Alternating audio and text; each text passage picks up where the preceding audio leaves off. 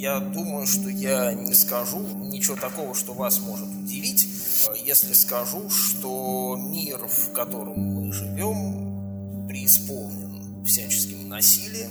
Оно нас окружает со всех сторон.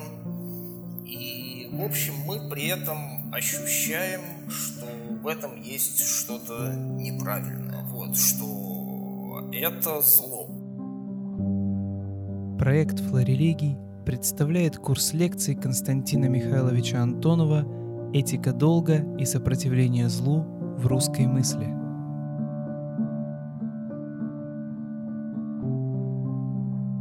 Как философы э, работали со злом?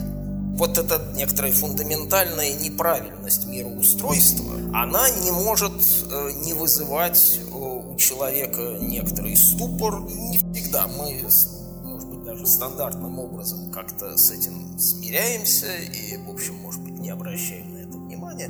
Но периодически оно э, приводит нас в ступор.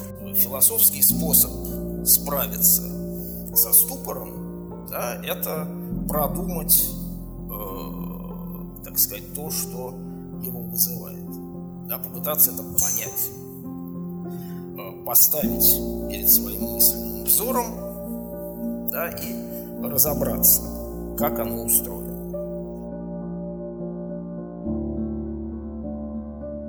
Слушайте новый курс на сайте проекта Флорелегий, ВКонтакте, на Яндекс Музыке и других популярных подкаст-платформах.